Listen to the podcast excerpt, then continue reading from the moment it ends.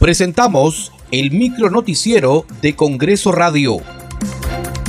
¿Cómo están? Les saluda Danitza Palomino. Hoy es lunes 21 de febrero del 2022. Estas son las principales noticias del Parlamento Nacional. Desde hoy hasta el viernes 25 de febrero, el Congreso de la República cumplirá con desarrollar la semana de representación, ello con la finalidad de que los parlamentarios mantengan comunicación con los ciudadanos y las organizaciones sociales con el objetivo de conocer sus preocupaciones, necesidades y procesarlas de acuerdo con las normas vigentes. La Subcomisión de Acusaciones Constitucionales dio cuenta de la denuncia constitucional contra la fiscal de la Nación, Zoraida Ábalos, por presunta infracción a la Carta Magna.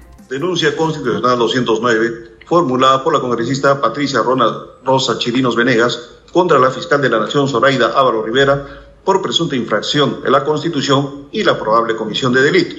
Al respecto, de conformidad con el segundo párrafo del inciso C del artículo 89 del reglamento del Congreso, la subcomisión tiene hasta 10 días hábiles para elaborar los informes de calificación correspondientes.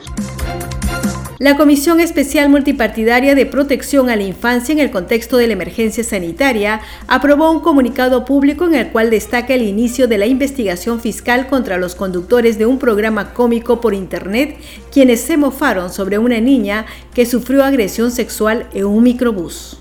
Desde esta comisión, cuyo objetivo es la protección de la infancia, repudiamos públicamente los comentarios emitidos en el mencionado programa, saludamos la intervención del Ministerio Público por la apertura de la investigación del caso pero exigimos la firme intervención de todas las demás entidades del Estado encargadas de salvaguardar la integridad emocional y física de nuestros niños, niñas y adolescentes.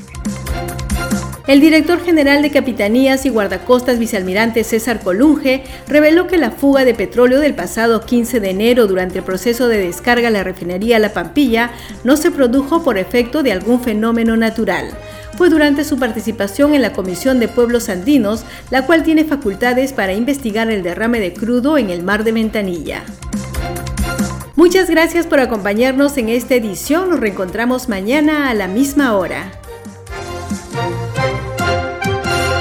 Hasta aquí el micro noticiero de Congreso Radio, una producción de la Oficina de Comunicaciones del Congreso de la República.